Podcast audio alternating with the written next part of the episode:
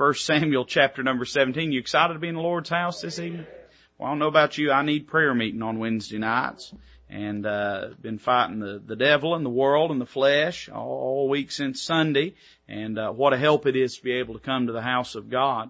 First Samuel 17, we're going to read our text tonight and then we'll take these requests to the Lord in prayer and ask His blessing on the service. First Samuel chapter 17, Verse 34, the Bible says that David said unto Saul, Thy servant kept his father's sheep, and there came a lion and a bear and took a lamb out of the flock.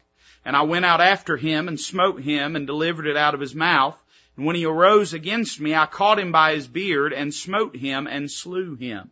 Thy servant slew both the lion and the bear. And this uncircumcised Philistine shall be as one of them, seeing he hath defied the armies of the living God. David said, moreover, the Lord that delivered me out of the paw of the lion and out of the paw of the bear, he will deliver me out of the hand of this Philistine. And Saul said unto David, go and the Lord be with thee. Let's pray together. Father, we come before you tonight with our hearts surrendered unto you. But Lord, we come as a needy people. Several requests have been mentioned tonight. And Lord, it struck me just the magnitude of the things that we're asking you for, humanly speaking. We're asking you to touch the health of people that are facing diseases that medical science is baffled by. And Lord, we're asking you to open hearts that uh, the best uh, counselors or psychologists in the world could not even come close to being able to deal with. And Father, we're asking you to save the souls of people that the world would look at and say are beyond repair and beyond redemption. And Lord, we're asking you to meet financial needs that we see no humanly possible way of meeting. And Lord, just, we are a needy people. Uh, we are asking you for some big things tonight, but Lord, I am confident that you are sufficient to them all. That there's not a thing that we've asked that you're not capable of. Lord, what we desire tonight is for your will to be accomplished. We may have asked for things that we do not need, things that we earnestly desire, that anyone would desire, but things that if they occurred would be to the detriment of our testimony or to your glory. And so Father, we humbly ask these things, acknowledging that we do not have the knowledge or the wisdom that you have. So Father, we ask for your will in these things. Lord, that you'd be glorified, that Christ would be magnified, and that we would be edified and drawn closer unto thee. I pray for the preaching tonight, Lord, that Christ would receive glory from it. Lord, I pray that uh, tonight through the preaching we would be drawn closer unto you. Lord, we love you, and we ask it in Christ's name. Amen. Tonight in 1 Samuel chapter 17, we find ourselves at sort of a parenthetical moment, if we can use that term, uh, in the contest between the Israelites and the Philistines. And uh, the giant Goliath is down in the valley of Elah, and he is parading himself day in and day out, taunting himself, or taunting the God of Israel and vaunting himself against the God of Israel. Saul and his men are trembling in fear and in cowardice uh, not confident that uh, the the victory will go their way. And uh, up to this scene walks a young man by the name of David. Uh, David is mentioned earlier in the Word of God. He is mentioned in the book of Ruth for the first time in the lineage of Ruth, and he is mentioned in the chapter prior to this, whenever he is anointed king over Israel. But at this moment, you understand when David was anointed king, Saul was still king. It would be uh, seven years before David would sit upon a throne of any kind. And uh, when David in 1 Samuel chapter 17, when he walks up to the camp of Israel, having been sent there by his father Jesse, he is a relatively unknown figure. Uh, he is someone that has to, has to be explained to Saul who exactly this young man is that has stepped up and desires to stand against the giant Goliath. Uh, when he stands up and begins to sort of make his case before Saul. Saul felt as though he had a duty to protect David. David was one of his subjects, and uh, I think very simply, Paul, uh, Saul looked at him in pity. He thought, "Here's this young man doesn't know what he's about to get himself into." Uh, David begins to state his case for why he believes that God is going to win them a victory that day and why he believes that God is fully sufficient to deal with this giant down in the valley of Elah. And in order to uh, make that case before Saul, he tells a story about his personal life and about some victories that he had seen and some things that God had done in his life, namely the slaying of a lion and a bear when he was out following his father's sheep. Now, what I'm interested in tonight is that the things that David shares with us about this, not just a simple narrative story about something that happened, but as with anything in life, Uh, in these pivotal moments, we disclose who we are and what our values are and what we believe. And I promise you, if you're getting ready to walk down into a valley and stand against a nine and a half foot giant, the things you say are going to betray what you really believe about life itself. As far as humanly speaking, they had every reason to believe that David would never walk back out of this valley. And so David shares this story as a testimony of God's faithfulness in his life. I want us, if we can tonight, to preach on this thought, fortifying our faith while following the flock. It was not in the palaces that God had taught these lessons to David. It was not in the court that God had shown to David his faithfulness, but it was in his simple, mundane, everyday life that God had made himself real to David and had readied him for this moment in his life. You know, very often it is in the mundane, everyday routine of life that God teaches us some of the greatest lessons. Can I just make a little aside statement very quickly? Uh, Moses was trained for his great calling in life by spending 40 years on the backside of a desert following around a bunch of sheep. Uh, Jacob was readied and trained for a life of seeking God and leading his family by spending 20 years tending after the herds and flocks of his father-in-law. And uh, very often in these mundane circumstances of life, we find that God is showing us and teaching us and developing us in ways that we would have never guessed until the moment arrives that we find use for the knowledge that God has given us. When we walk into this camp and we see David standing there, we find the future king at a, at a distinct place in his life. And just to sort of frame it, I wrote down three little phrases. One, I noticed that we find him at a perilous moment in his life. This is a dangerous time for him. This is a time we might say when life gets real for him. Uh, it probably don't get any more real for you than getting ready to walk down and face the giant in the valley of Elah. But can I tell you that our life is filled with giants. Our life is filled with valleys of Elah. Our life is filled with opportunities where Satan could get an upper hand and opportunities where God could accrue to himself great glory. I'm saying that very often we underestimate these important moments in our life. See, the truth is it might be before the sun comes up that you find yourself facing your next giant in life.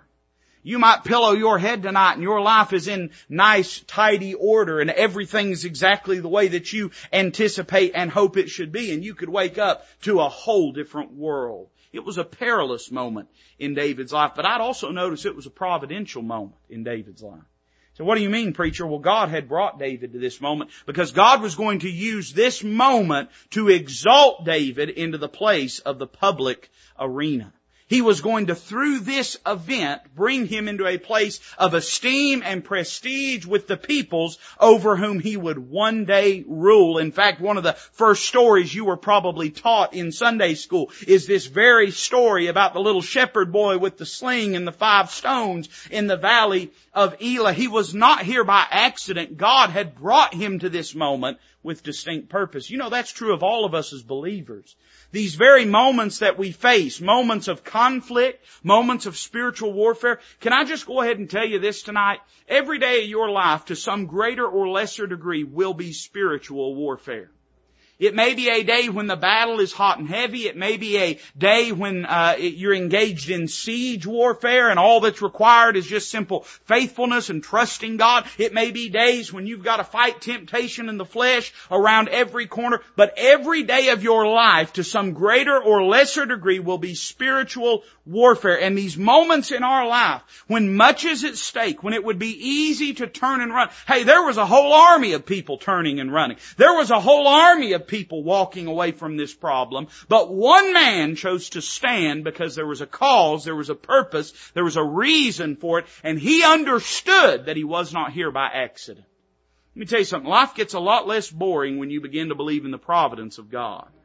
When you begin to believe that you're not where you're at by accident, you're not doing what you're doing by accident, and that there is in fact a great spiritual conflict and a great spiritual battle that is transpiring in your everyday life, in my everyday life, and the things that we may look at with mundaneness and with boredom, and we say, well, it's just routine and it's just sort of muddling our way through and, and slogging through the everyday of life. No, friend, in fact, every day there are these battles taking place. And God is bringing us to a place in a moment of decision. And that's what it was for David. It was a providential moment in his life, but it was a pivotal moment in his life. Everything was getting ready to change for him. Uh, now, one event had transpired before this. The prophet Samuel had come and anointed him with oil. But really, uh, from that point till this one, we have no reason to believe much change. This is sort of how David's life went. And this is, by the way, a good lesson in ministry. Uh, if you want God to use you in ministry, I'm preaching to me. I'm preaching to Brother Tim. Brother Fred preaches some. And, uh, Brother Bill, of course, teaches our senior saints. We got Sunday school teachers in the room. And so let me just say this. This is what ministry looks like. You ready? Uh, the old prophet with the ragged garb and mantle of God walks out of the wilderness, pours oil on your head, uh, anoints you the king. You're ready. You're commissioned. You're called. And then daddy says, all right, that was good. Now go back out and feed the sheep. That's sort of what ministry looks like. It really is. Uh, you anticipate this great glorious event in life, and of course the calling of God on your life is a glorious thing, but guess what it's followed by? It's followed by following the flock. It's followed by getting to the hard and arduous work of laboring for the Lord and serving others and serving Christ. And David, there hadn't been much happen between the, the horn of oil and this moment here, but this was a pivotal moment.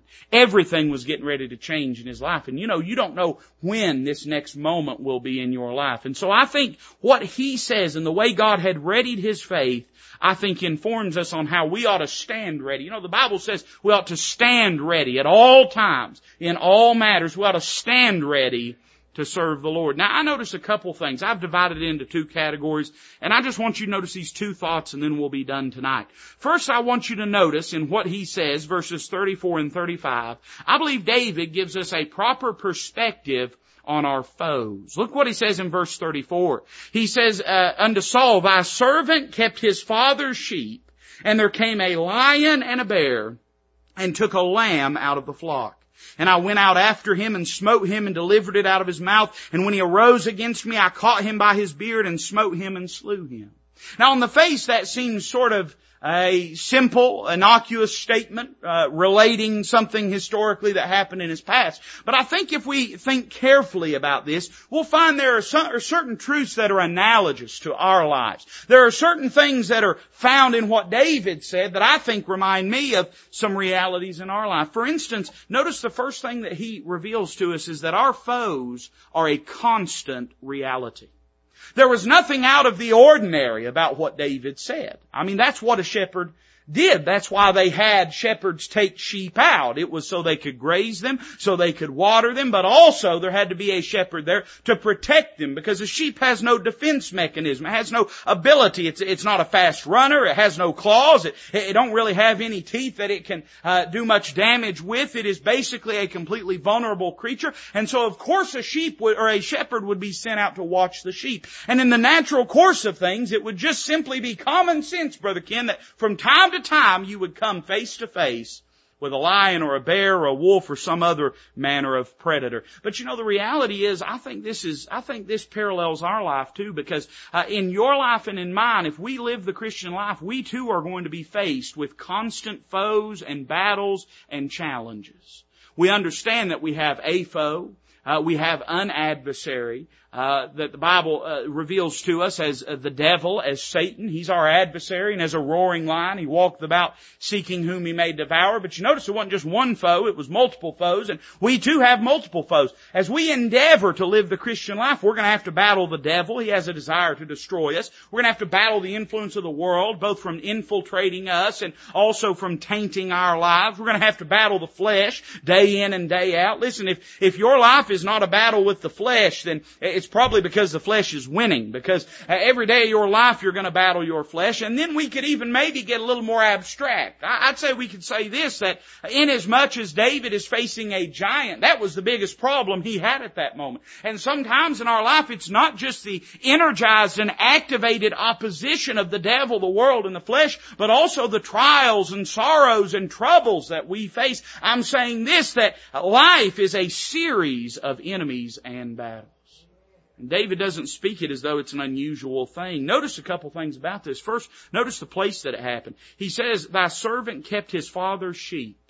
In other words, he was in a place of obedience. He was uh, obediently serving his father. David wasn't doing anything wrong. He wasn't hanging out in the lion part of town or the bear part of town. Uh, David wasn't running with a rough crowd. He wasn't in a rough area. He wasn't up to any problems or any trouble. But listen, just because we serve God and live for the Lord, that does not mean our life will be free from obstacles and challenges and battles. In fact, something that you'll find is this, there's spiritual warfare going on in the life not only of a saved person, but of a lost person too. They're just unaware of it and the devil's winning. So there doesn't seem to be a lot of conflict. But when you get born again, all of a sudden now there's an opposition. Now God has some victory in your life and now you're trying to serve the Lord and live for the Lord. And that battle that was floating above your head all the time that you didn't know nothing about, you've become awakened to, your eyes have been opened to, and all of a sudden you're aware of this thing. Uh, the truth is, as you serve the Lord, sometimes the more you serve the Lord, the hotter the battle will get. He was in a place serving obediently and don't think that every time there's a problem in your life it's because you're disobedient and don't think just because you're obedient you're never going to have problems in your life. I see the place, but then notice not only that, notice the plurality. Now listen, I've had some bad days in my time. You've probably had one or two of them as well. Uh, but I'd say this, it was a rough day at the office for a shepherd when a lion and a bear both show up, Brother Ken. I mean, that's a full day. And, uh, you know, commentators have tried to explain this away. That's one of the things commentators are good at, is trying to explain away the text of the Bible. But, uh, commentators have tried to explain this away saying, well, he was saying on different days, or he was saying a lion or a bear. I don't know about you, but I, I know I'd be pretty, pretty frantic if there was a lion or a bear coming at me, but I bet I would have enough awareness to know which it was. Amen. I probably wouldn't mistake one for the other. Commentators have tried to come up with all sorts of, of excuses as to why your Bible doesn't say what it clearly says. I think when we just take the Bible at face value, I think we can see that there was both a lion and a bear. By the way, that's not hard to imagine. I, will say something about this here in a moment, but it's not hard to imagine a scenario uh, where a bear comes out and takes a lamb and then a lion that was also interested pursuing that lamb goes and challenges that bear to try to get that lamb from it. And here David finds himself in the middle of it. It's not at all unrealistic to me to imagine this scenario taking place. But you know what I find fascinating is that he didn't just have to fight one enemy, he had to fight two enemies.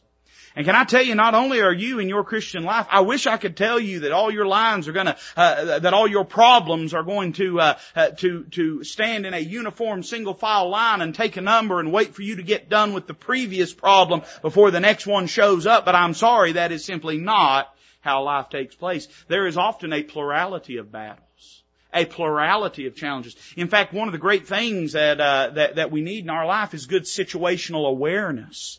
You know, very often, eh, eh, and the devil is smart enough to know that if he can get you distracted on this front and then attack you on that front, he has a better chance of getting a hold of your life. And very often in our lives, because of our blindness, because of our, our willful ignorance to spiritual matters, the devil will get us distracted with one trial, with one conflict, with one problem, and then sneak another problem in unaware to us. I can't tell you how many times I've seen people and heard people say things like this. I just can't deal with, with that too.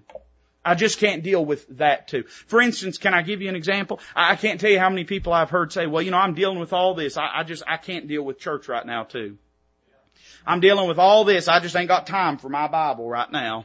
Has ever dawned on you it may not be about that first thing. It might be about getting you out of your Bible in the first place. It might be about getting you out of church in the first place. It might be about killing your prayer life in the first place. It could be a diversion tactic. And I promise you this, David had to have a little situational awareness to keep an eye on the lion and the bear at the same time. But you know, in your life, that, by the way, that's why we need the Lord so desperately. He's got a better, He's got a bird's eye view of our life. And if we'll just listen to Him and His leading, then we'll find we won't develop blind spots, but we'll be able to effectively and efficiently fight on all areas. You see, our foes are a constant reality. David had to fight two foes at one time. Then I notice a second thing here. Look at verse 35. David did something I don't know if I would have done, but David did it, and I, I, I commend him for it. Verse 35 says, I went out after him and smote him and delivered it out of his mouth. Now, there's a question I think that naturally arises. Which one did he smite? And I think the next phrase in your King James Bible explains it perfectly. It says, and when he arose against me, I caught him by his beard and smote him and slew him. It would seem what happened was the bear had the lamb first. David goes and, and delivers the, the, the lamb out of the mouth of the bear and then immediately the lion raises up to try to take the lamb away from David. In other words, notice how David dealt with this enemy. David knew he could either run from danger or rescue the sheep, but he couldn't do both. Right? You with me? He could either run from danger or he could rescue the sheep, but he could not do both at the same time. You know, here's what he did. He walks up and grabs that thing and he takes the, from the bear first, takes the lamb out of his mouth and then turns around, uh, fights the lion. He dealt with it in a straightforward manner. In a, you with me tonight? In a straightforward manner. I'm gonna have to get an amen button if y'all don't help me now in a straight, he didn't run from it. He ran up and grabbed it and took the lamb out of his mouth. Now, that's braver than I would be with a physical bear, I'll tell you that much. It, uh, but it reminds me of this, that listen, not only are our foes a constant reality, but our foes require a direct strategy. I've never seen anybody served by running from their problems. You know, nowhere in the Bible are we commanded to flee from the devil. Nowhere. Now we are told that if we resist him, he'll flee from us. But nowhere are we commanded to turn around and run away from him. We're to face him. Now not in pride, not, not in arrogance, not in ignorance, of course. But we need to recognize that the problems that we face in our life are only going to be dealt with in as much as we will face those problems. So many people in their life, they turn around running from one problem and run smack into another one. You know, that's what the Bible likens people running from the judgment of God in the book of Hosea said it'd be like they ran from a lion and ran into a bear that was bereaved over whelps and uh, turn around, run away from that bear, run in a house and stick their hand on the wall, lean there to rest and a snake uh, jump out of the wall and bite them by the hand. God's saying this, we can't run from our problems. We're going to have to turn around and face them. Uh, the sooner that we face our problems, the sooner God can get glory through our battles. The sooner that we face our problems, the less time and opportunity is given to the devil to get the upper hand in our life. And I'm just telling you this, and this regards, by the way, our sin problems. This deals with our faith problems. This deals with our spiritual warfare, battles against the devil and battles against the flesh and battles against the world. I'm saying this, no one's served by running away. We gotta deal with them. You know, it's possible to paralyze your spiritual development by refusing to deal with a problem. That thing can cripple you and that thing can hinder you and that thing can prevent you from growing in the Lord. You know, we'd all be best served tonight if the Holy Ghost is just, just, just, uh, poking on our heart right now about some matter to just deal with it. Just deal with it. Don't put it off. The more you put it off, the easier it'll be to put it off the next time, the next time, the next time. Now that might sound good on its face, but one of these days you're going to have to stand before God and it won't be put off then. So you'd be better served to just go ahead and deal with it. Our foes require a direct strategy. But then I notice a third thing. Now stop and think about this, this scene with me. He goes out after this bear that has the lamb in its mouth. He fights this bear and he goes and, and, and smites the bear and takes the lamb out of its mouth. And no sooner did that happen, he turned around. There is another foe immediately there to attack him. There's a lion right there in his face. He arose against him and David caught him by his beard and smote him and slew him. You know, it's a reminder to me that our foes exhibit a dogged tenacity. I wish I could tell you that you will deal with your problem and never have to deal with it again. Now there are some problems in life that may be like that, but as regards spiritual warfare, and I don't say this to discourage you, I say this to steel you, I say this to, to solidify your resolve and commitment to the Lord. The fact is that the moment that you resist this temptation, you'll walk around the corner, there'll be another temptation. The moment that you yield to the Spirit of God and let God have the victory in some matter of your life, in your behavior or in your outlook, you're going to have to turn around and face another foe. It's not going to change, we just have to commit to be faithful. You know, one of the great things that I think, and I'm, I'm pro altar. Let me just say that. I'm pro altar. I'm for every kind of altar, uh, except one that you'd sacrifice an animal on. Other than that, I'm pro altar. And, and in as much as maybe we could call a barbecue grill an altar that we sacrifice an animal on, I'm pro that kind of altar. Amen. I'm, a, I'm pro altar, but you know, the altar, the idea of we're going to close out a service, we're going to have an altar call, and we're going to do that, uh, that that's really an invention of modern Christianity. We don't find that necessarily in the Bible. Now we find the Old Testament form of altar, of, of, sacrifice, and we find the concept of an altar. And certainly things like repentance, confess, confession before God, not before man or a priest, but confession to God of our sins and, and public acknowledgement of our sins. Those principles, I think, which drive the concept of an altar are certainly biblical. But you know what I think can be one of the detriments to a culture of altar calls is this concept that we go down with a problem, we give it to God, and when we get up, we leave it there and we're never going to face it again. Can I tell you something? It don't matter how much you resolve yourself in giving something to the Lord. You're still gonna have to battle that thing when you get back in your pew. You're still gonna have to battle it when you get in your car. You're still gonna have to battle it when you get to the house. You're gonna have to be as resolved outside of the altar as you are at the altar. The fact is, the moment you get up, turn around, there'll be a line there waiting to take that lamb away from you. The moment that you stand up from one problem, there will be another problem there. Now that's not cause for discouragement. You know why? Because the God of all glory, Him that is, that, that is in us is greater than Him that is in the world. Uh, the God of all glory resides within us to strengthen us and help us and enable us. But I'm merely saying we need to understand that there's going to be a perpetual warfare. And if we think just because we give something to God, we're not going to have to face that or battle that again. If you figured out how to do that, you need to let me in on it. Because that'd sure make my life a lot easier. I don't know about you, but I pray and give things to God and I understand there's a peace that passeth all understanding. I know God can give peace in a certain circumstance or situation where peace gives Him glory, but I'm saying in a broad sense of our Christian life, we're gonna face temptation, we're gonna face battles. That is a reality of our life.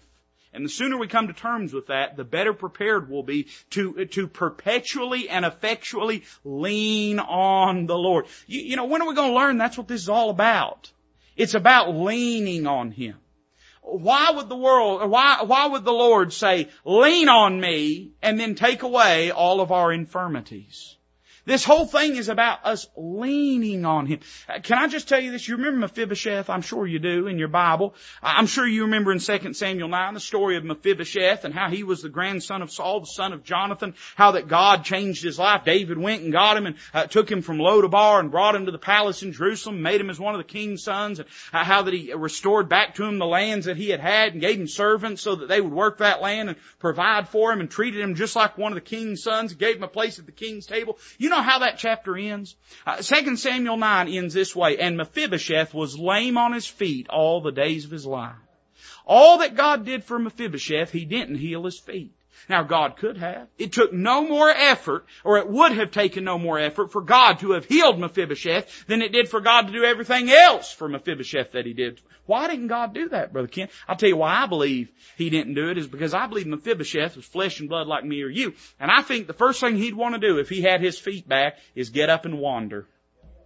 He'd say, I'm going to take me a big old long walk. In fact, I'm not going to sit here and be a ward at the, at the king's house. I'm not going to be just another mouth to feed at the king. He, he might have even said something like this, you know, I'm the rightful heir to this throne and maybe it's time I run things, but you know, God left him lame on his feet because that kept him at the king's table.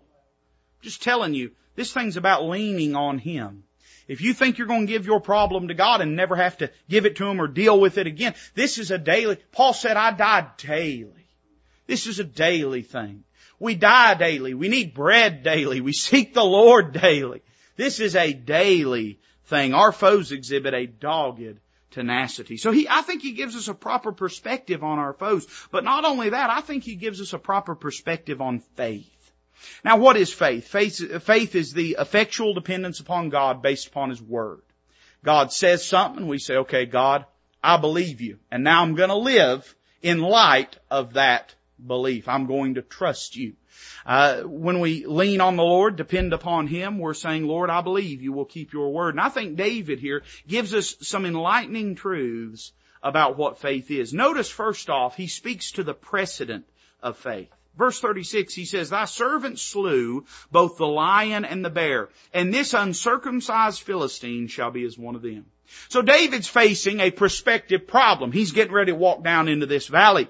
But instead of merely looking with rose, uh, a rosy-eyed optimism uh, towards the future, he actually looks backwards and he says, you know, God has before delivered me, that trusting in the Lord has worked before, and I believe it will do so again. We have to be careful lest we allow our Christianity to merely be a, an exercise in nostalgia. But I do think there is a biblical principle, a biblical truth that we in our life are to use the past victories of God as a sort of bank or reserve upon which our faith can draw. David said, you know, God did it before, He can do it again. God did it before. He can do it again. Most of us, hey listen, I, and, and maybe I'm mistaken, I could be wrong, but ain't none of us in here been saved in the last 20 minutes. We've been around a little while. We've seen God do some amazing things in our life. Why does God do those things? Why doesn't He just save us and take us on to glory? You say, well preacher, somebody has to share the gospel. Well, God's got angels that could share the gospel.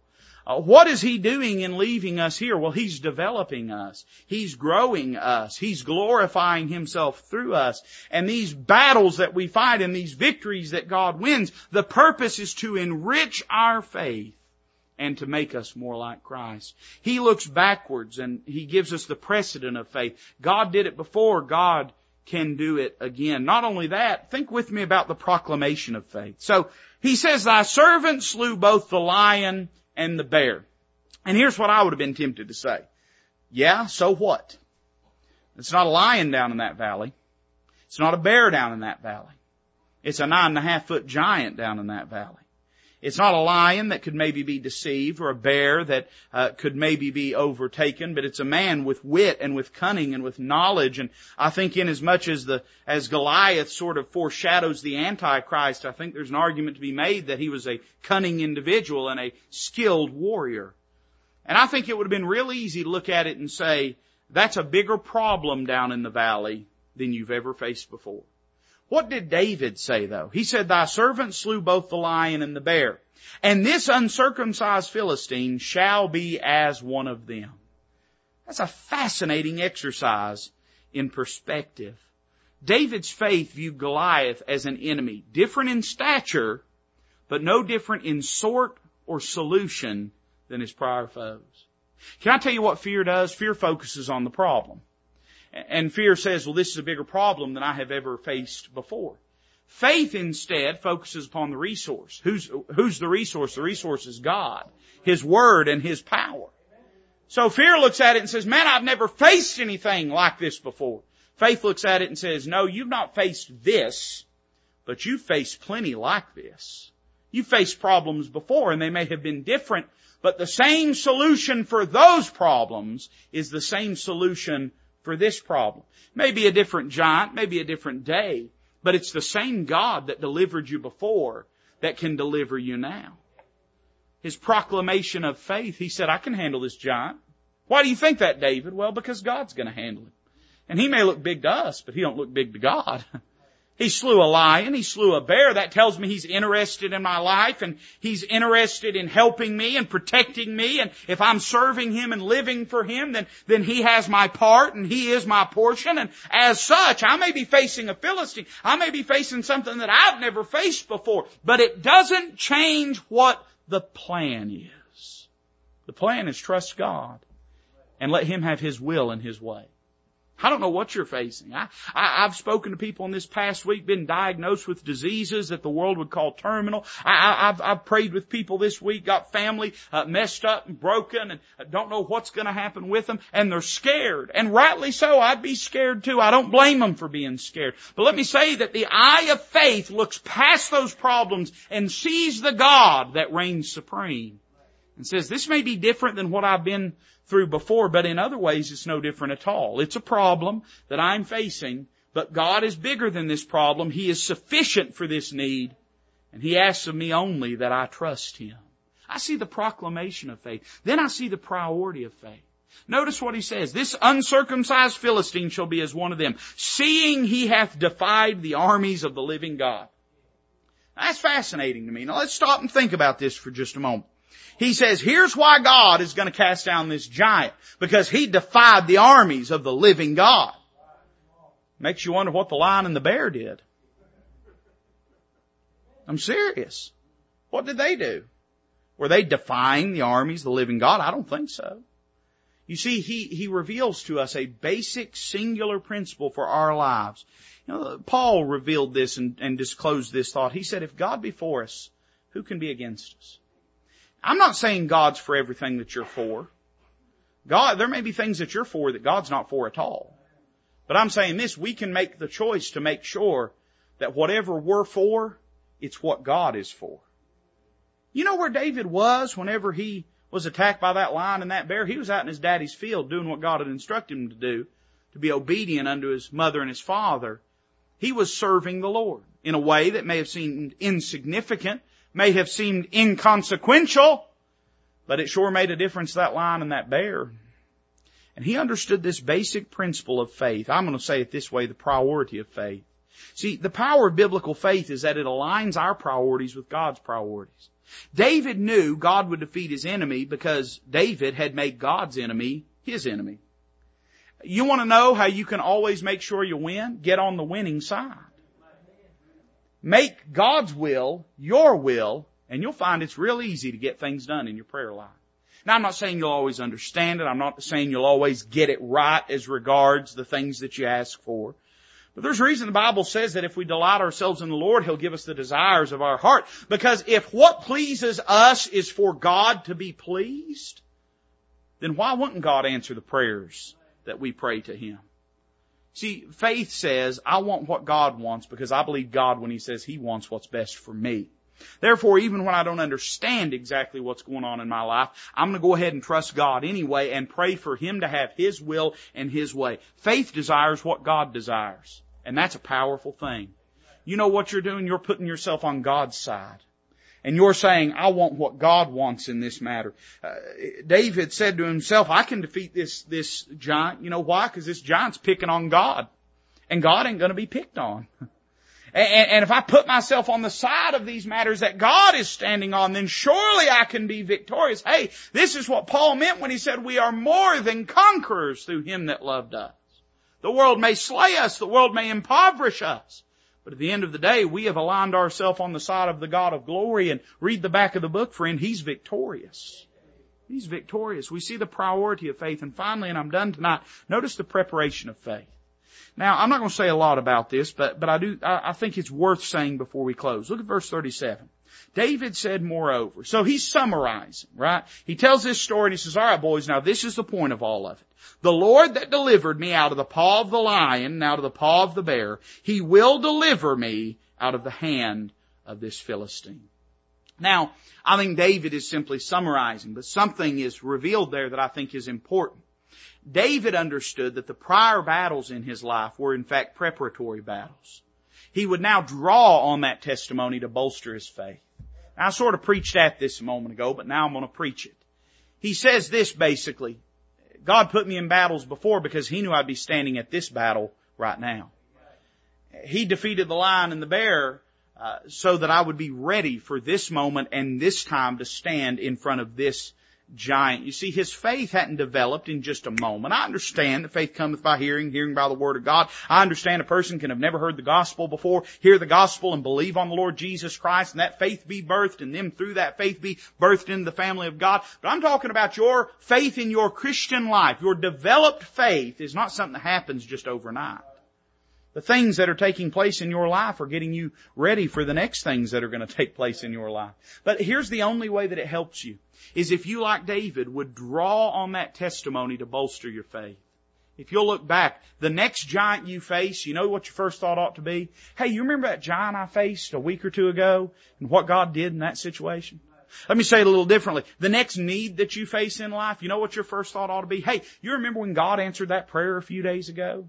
I, I, we can apply this to almost any area of choice and conflict in our life. Next time the devil comes knocking on your heart and says you're a failure, uh, says why don't you just go ahead and live for me and, and do my will, all you have to do is say, you know, you remember that time that I listened to God instead of listening to the devil and remember how happy I was and how God worked a, a work in my life and how God did great things through my life? Doesn't matter what it is. Next time the world comes knocking on your door and says, why are you wasting your time? Why don't you just live it up? Why don't you just give it up and live your life the way that you want. You can say, hey, you remember that time in my life when I chose God over the world and how much more joy I had from the Lord as opposed to the world? You can talk about your flesh. Next time your flesh comes up and says, oh, go ahead and give in and do it. Go ahead and just do what you want to anyway. You can just remind yourself and your flesh. You remember that time that I buffeted my flesh and God gave me peace through it and I saw God then do something remarkable because I was obedient unto Him. Doesn't matter what it is you're facing, your answer always ought to be, you remember when God slew that lion and slew that bear? He's always getting you ready for the next battle. The question is, will you have your heart fixed on Him in such a way that He can have you ready and that He can do a work in your life? Let's bow together tonight as a musician comes to play. The altar's open. If the Lord dealt with your heart, I believe there's a reason for it. I, I just, I, there's nothing He does by accident. I believe if He dealt with you, He did it, for, did it for a reason. So why don't you come down, meet with Him in this altar, and uh, why don't you just yield unto Him once again? Father, I love you and thank you for this time you've given us. Bless this invitation. We ask it in Jesus' name with our